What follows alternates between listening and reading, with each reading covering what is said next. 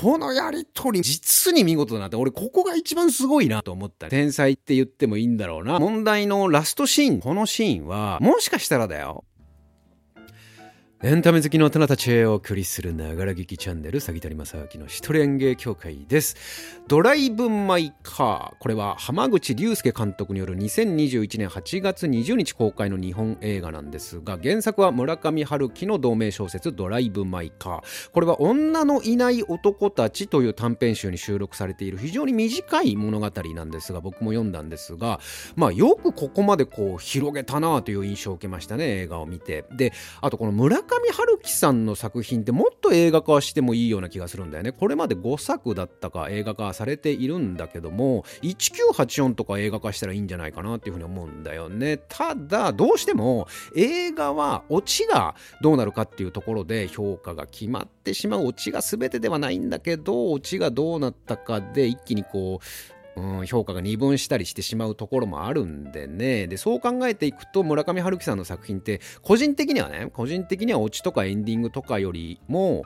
うん、なんかそういうところはもう、あの期待せずにもう読んでるというかね。毎回ああここで終わるんだ、まあ、結局あれが何だったか分からなくなったな。うん。そろそろ次の作品読んでみるかっていう感じにさせてくれる魅力あるよね。なんかその、うん、なんだこれよく分かんないまま終わっちゃったじゃないかもうこんなやつの本二度と読まねえよとは決してならずにまあいいところでいいところでというかまあ終わり方がどうこうということではない部分で引きつけられているところがあるからまあ次の作品も読んでみるかというふうにさせてくれるけど映画になるとねどうしても結果オチがどうなったかというところだけがそこがどうなるかっていうところで映画の評価決めてる人も結構多いしまあそういった話で言うとこの映画もねちょっとラストがかなり物議を醸したんですが、まあ、そこはちょっと後半のねネタバレありの、えー、ネタバレあり感想のところで話しますがまだちょっとネタバレなしで話していきますね。でこの作品まあもうご存知でしょうが受賞歴がすごいわけですね、え日本映画史上初の作品賞アカデミーね作品賞脚色賞のほか監督賞国際長編映画賞の4部門にノミネートされたと。あの、アメリカのアカデミー賞ね。で、えっ、ー、と、作品賞と脚色賞ノミネートは史上初で、監督賞は1986年のラン、黒沢監督のね、ラン以来であり、えー、国際長編部門賞でいうと、2019年の万引き家族以来であると。で、日本のアカデミー賞でももう総なめしましたよね。で、この監督、こんなすごい映画を作った監督、浜口竜介という人なんですが、まあ、非常にふざけやがってなね、ね人物ででしてねなんとねこれ3作目なんですよまだ。商業映画としては。なんかいろいろこう過去にねインディー映画的ななんかじなんかこう生徒たちと作った映画とかそういうのはあるんだけど、まあ、そういうのも意外と評価されちゃったりしてるとこもあるんだけどでもまあ商業映画まあ正式にはこう3作目でこれというふざけてる。もっとふざけてるのはまずあの東大出身ね。ふざけこの人ねあのね僕1個上ぐらいなんですよ。なんですごいよね。やっぱこう人間というのは同じぐらいの時代に生まれても、ここまでやっぱこう差っていうのは出るんですね。差って何かね。まあいいや。ほんとここまでこう人とね、あの人間と人間って全然違っちゃうんだなというね、えー、東京大学文化三類というところ出身だそうですが、えー、文化三類というところに入ったそうなんですが、映画にね、興味を持って、ここも腹立つ。映画に興味を持ったのも、この大学入ってかららしいんだ大学入って映画研究会に入ってから初めて映画に興味を持ち始めた。だからなんか遅咲きっていう言い方もおかしいけどなんかさ別に小さい時からも映画監督になりたくてとかそういう感じではないんだよね。普通にとりあえず普通じゃないんだろうけどまあとりあえず東大入ってで映画研究会なんか面白そうだなって入ったところから映像制作に傾倒していったみたいな。それで3作目でアカデミーでしょ？なんだよこれ。どうなってんだよもう世の中が。おかしいな。うん、政治が悪いな、うん、それでですねワークショップも行ったりしていて映像の学校のなんか講師をやったりあとワークショップもやったりしている中で参加しているまあこれも生徒たちっていうのかな？と一緒にハッピーアワーという映画を作る。でこれも第68回ロカルの国際映画祭へ出品されほぼ演技経験のなかった4人の出演者が国際コンペ部門の最優秀女優賞を受賞したというまあすごいわけですね。でその後初めてまず一発目の作品を撮るんですよ「寝ても覚めても」っていう、えー、商業作品。一発目を撮って、えーと、カンヌ国際映画祭のコンペティション部門にまたこれ正式出品され2021年には「偶然と想像」という作品がベルリン国際映画祭のコンペティション部門選出。最高賞辞典にあたる銀熊賞を受賞していると。だからもうもうやることなすこと全部なんていうのこう成功してるっていうかもう天才と言っちゃった方がもう早いのかもわかんないですね。もう究極のエリートというか。で、えっ、ー、と、これ2作目でしょ？偶然と産物が。あ、じゃ偶然と想像か。で、3作目で、えー、ドライブ・マイ・カーですから、日本人アカデミー、初アカデミー賞っていう、ちょっととんでもないんですよね、経歴が。で、さっき、あの、演技経験を全くない子たちをいきなりこう、えー、最優秀女優賞を受賞させちゃったっていう話をしましたが、この監督は演技指導が非常に、あの、共通しているところがあるらしく、演技経験のない出演者の演技指導法として、フランスの監督のジャンル・ノワールっていう人が実際践していたイタリア式本読みっていう呼ばれる手法があって、これ何かっていうと、撮影を入る前に、あの俳優たちってこう台本をさ、読み合わせする本読みみたいな、なんかあのドラマでも見たことあるでしょ？まあ、この映画でもまさに出てくるんだけど、その本読みをやるときに一切の感情を込めずに、電話帳を読み上げるように言葉を読み続けさせるっていうことをやってるのよ。だからこれがイタリア式本読みっていうやつででこれ浜口監督曰くまあそのジャンルノワールしかりあとまあこの演出手法を小津監督とかね小津安二郎監督とかいろんな自分がすごいなと思う監督がやっているんだから、まあ、きっとこの方法がいいんだろうぐらいの感じでこれを実践したところ非常にいい結果になったから、まあ、その後もずっとこの演技指導というか演出法を続けていてでまさにこの下りというかねこんなような一幕がこの本編にもまあ出てくるんですよね。で、えっとね、もう少しネタバレなしでこの映画の感想に行きますがこれね3時間あるんですよこの映画でもね面白かったです。全然退屈せず見れましたね。セリフも BGM も少なくて、ゆったりしてるように見えるんだけど、3時間があっという間に感じるという。だから、いかによく作り込まれているかが、自分の体を持ってわかるっていうのがあるんですよ。だって実際そうだったからゆったりしてるななんかのんびりしてるなと思うんだけどえもう3時間経ったのっていうなんかこう大自然の中でこうのんびりしたらあっという間にもう日が暮れちゃったみたいななんかそんなような感覚に陥るのでということはいかにその観客見てる側にストレスを与えなかったかだと思うんだよね。なんかこう疑問点とか妙な居心地の悪さを感じさせないようにこれはでもどうなんとか俺はどうなるのっていうのはもちろん出てくるんだけどそれを後回しさせすぎずにしっかりとちゃんとこう伝えてくれるからぐいぐい引き込まれていって結果もすぐ3時間経っちゃってたっていう感じなんですよね。だからこれはちょっとぜひ一度まだ未見の方はあもう僕はご自信を持っておすすめできる作品なので日本も映画史を語る上でこの作品はずっと出てくる歴史に残る作品になっているのでまだ未見の方はぜひ、えー、ドライブ・マイ・カー見ていただいた上でこの後話すネタバレあり感想のところをまた聞きに来ていただければと思います。ではいきますよ。ここからネタバレあり感想に入ります。いいですね。ネタバレありでいきますよ。まだ見てない人はここから先は聞かないでくださいね。映画ね。ではネタバレあり感想ですがまあおそらくあなたもきっと思ったと思うんですが非常に綺麗でしょずっと映画の撮り方というか、まあ、映像がずっと綺麗だったよね。でその美しさ美しさみたいなものを象徴しているシーンがさあの成田空港に西島秀俊さん演じる家福が行くじゃない。で行って駐車場に車止めたぐらいでメールが来てそのメールがさあの今日亡くなりましたみたいなことで戻ってったらあ浮気現場見つけちゃってっていうところがまあ物語の肝になるわけだけどそのさメールが来た時にメールを開くあの仕草をした後画面の左側にメールの文面が出たでしょテロップとして文字が。普通はさあれメールが来たなってなったらあの手元を多分映すんだよ。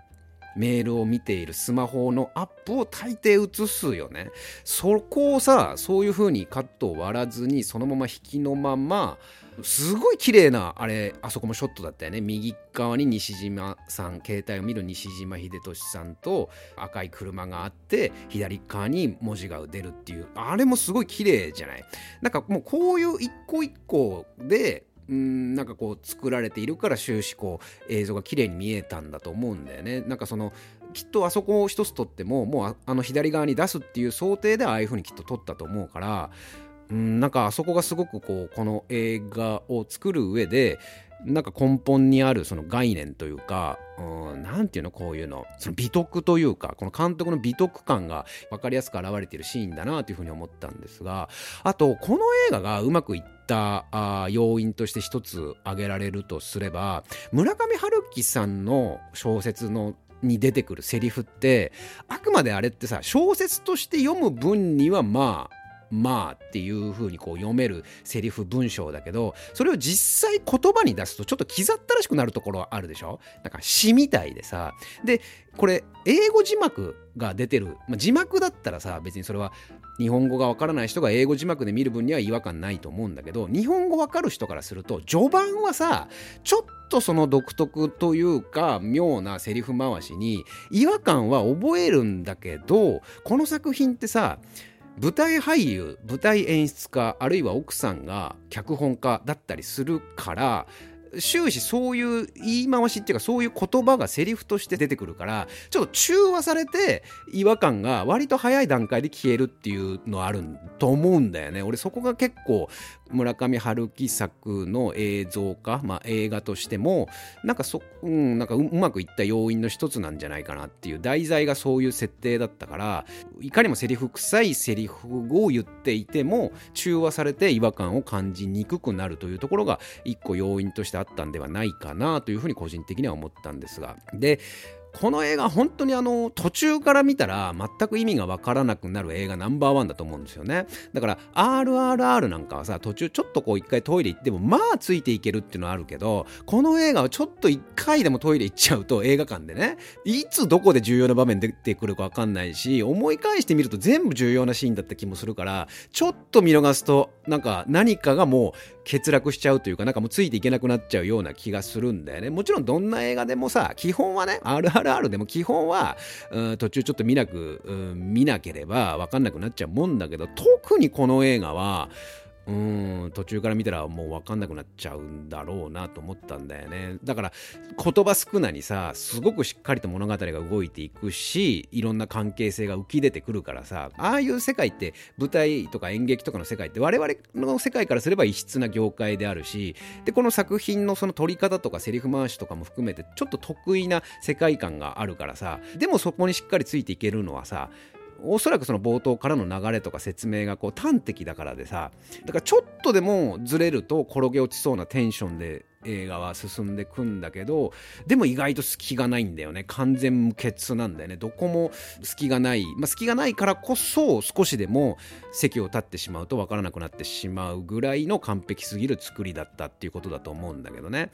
うん、だからさっきも言ったけどこのテンポとかリズム感も出してはダメなんだよね。テンポよくいってるように見せちゃダメだけどでもその実は決して遅くなく淡々と進んでいくっていうものすごい高い技術高次元なことをしているのに高次元なことしてるんですよとは決して見せないようにかつ村上春樹の世界観を保ちながら観客に飽きさせないっていう結果すごい技術なんだけどそれをすごい技術としてドヤみたいな感じの見せ方を一切してこないアクセルをさ踏むことなくさゆったりとしたテンポで進んでいるかのように見せるその技術というかセンスというかやはりまあ作り方ですよね。ここがまあ本当にふざけやがってと思いましたね。本当ちょっともう天才って言ってもいいんだろうな、この監督はという感じがしましたね。だからまさにその言葉少なにしっかり物語が動いていくっていうところで、これもさ、象徴的なのはさ、あの、美咲がさ、あ、美咲ってさ、あれさ、2代目なっちゃんだったのね。全然わかんなかった。まあ多分みんなもわかるわけないの。あの、すっごい子役時代。だから田中玲奈の次がこの子だったらしいね。2代目なっちゃんね。で、その美咲がさ、一度稽古見てみたいですねって言ったじゃない。そしたら家福が、お今度じゃあ稽古部屋に来ればいいよ、みたいな。そしたら美咲が、あ、ちょっといかんいかん。でしゃばったこと言ってしまったみたいな感じで、いや、いいです。大丈夫です。今日もテープかけますかみたいな感じでこう会話を変えるっていうくだりあったでしょ。それがあった上で、家福がさ、外で稽古をやるシーンがあるじゃない。あれは、おそらく見てる側としては、あ、これ美咲ちゃんに見せ見あの見たいって言っててでも本人はいいですってこう遠慮するから外で待ってるところに行ってわざわざその演技を練習してる風景を見せようとしたんだなっていうふうに思うんだけど決してさここでさそういうシーンを入れないんだよね。家福と美咲ちゃんがこう目配せするようなあじゃあ今日はここでやるよっていう感じで美咲がありがとうございますみたいな顔のアップのシーンとかが一切入らないで淡々といきなり家福がファッとこう外に来てじゃあ今日はここでこの演技演技やってみてみたいな。であ美咲もあここでやるんだ。あでも見れる。みたいな感じで淡々と進む。でそのそこもそこで結構まああいいシーンなんだけどパンとこう運転席というかその車のシーンに切り替わると美咲が今日はあのありがとうございましたって言った後に家福が何のこと？って言って美咲が家って言ってまたすぐシーンがまた動いていくでしょ物語が。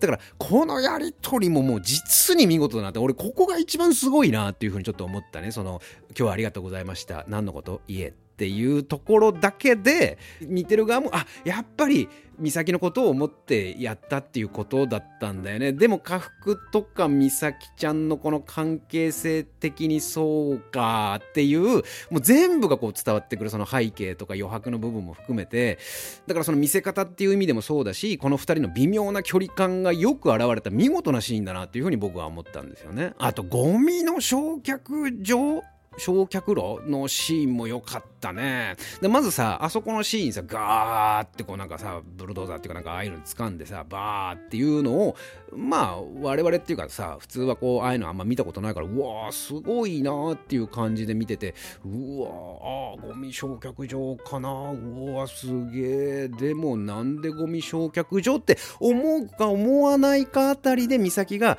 ちょっと雪みたいじゃないですかって一言が入るっていう、いやー、完璧だな、いちいちこの監督はっていうさ。で、見てる側として、あ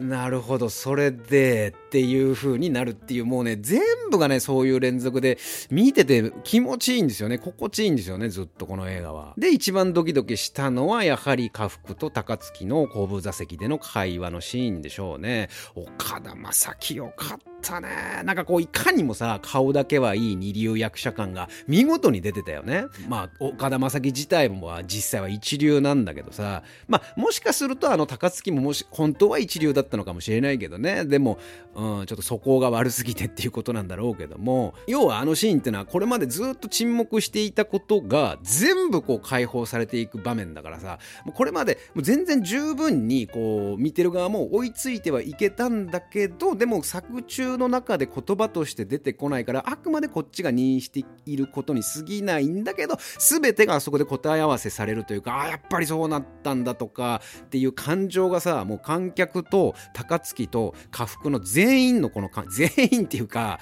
まあ全員って言っていいか、まあ、全員の感情がこう一つになるっていうかさ一つっていうかこう全部明らかになるっていうあそこはまあ緊迫感というかドキドキ感がまあすごかったですよね。一見するとさ高槻があの女癖をさ正当化させてるようにも聞こえちゃうからあれを岡田将生とかではない下手な役者がやるとお前が何言ってんだ大体お前が悪いんじゃねえかみたいな感じに女には手出すしあの一般人は殴っちゃうしてめえ何なんだってなっちゃうところを岡田将生の演技力が素晴らしすぎてまさにその後の美咲のでも嘘を言ってるようには見えませんでしたというセリフにつながる凄さよね。だからあそこで美咲が言った気持ちは観客も思った一言だと思うんだおそらく。俺はそうだったからね。なんかでも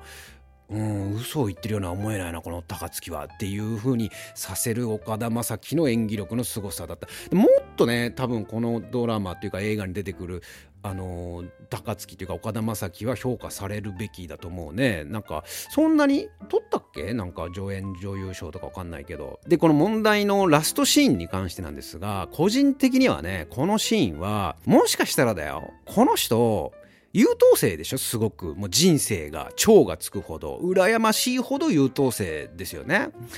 最後に一個ぐらいふざけてみたかったんじゃないのかね。ちょっと観客を煙巻きたいというか優等生だからこそ自分が優等生っていうことも認識しているし映画も優等生すぎる作りになっていることもわかるからちょっと最後に物議を醸すポイントというかそういううん、部分を作りたかったんではないか。でそれがもしかすると映画としては欠落ポイントになるかもしれないけどエンタメとしては面白い試みというか、まあ、ベタなんだけどねその試みも。最後に謎を残すなんてやり方は。